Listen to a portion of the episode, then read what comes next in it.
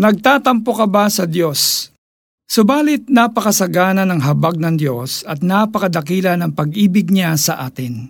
Efeso 2.4 Parang wala na bang katapusan ng mga problema?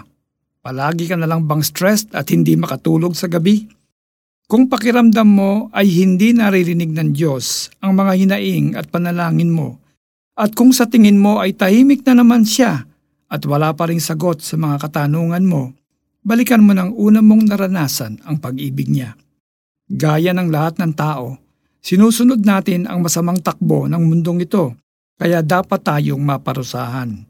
Pero sabi ng Efeso 2.4, napakasagana ng habag ng Diyos at napakadakila ng pag-ibig niya sa atin. Naligtas tayo dahil sa kanyang kagandahang loob. Kahit matapos nating manampalataya at maligtas mula sa penalty of sin, Nagpapatuloy ang pag-ibig at habag ng Diyos sa atin. Do you still remember the time when He saved you from an embarrassing moment? Naalala mo rin ba kung paano niya sinagot ang prayers mo? Paano kanya tinulungan sa mga problemang na-experience mo noon? Sa tingin mo, pababayaan ka pa ba niya ngayon?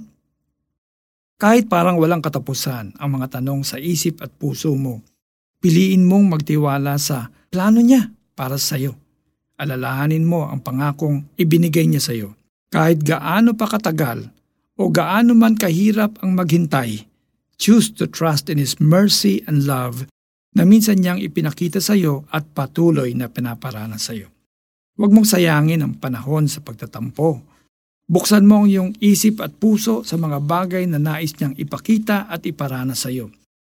Magtiwala ka muli sa Diyos na unang umibig sa iyo at nagpakita ng habag. Sa Kanya na iyo ring inibig at tinanggap ng buong puso. Tayo po'y manalangin. Panginoon, tulungan ninyo akong muling magtiwala at huwag magtampo sa inyo. Hindi ko man po naunawaan ang nangyayari sa akin ngayon, tulungan niyo akong panghawakan ang mga pangako at kabutihan niyo.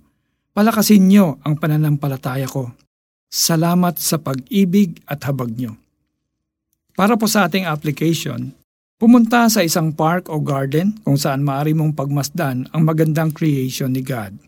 I-appreciate ang bawat bagay na iyong makikita, halimbawa ang magandang bulaklak, iba't ibang hugis ng dahon, o di kaya ang pagsikat o paglubog ng araw. Pakinggan ang bawat tunog o pagmasdan ang bawat magandang bagay na iyong makikita.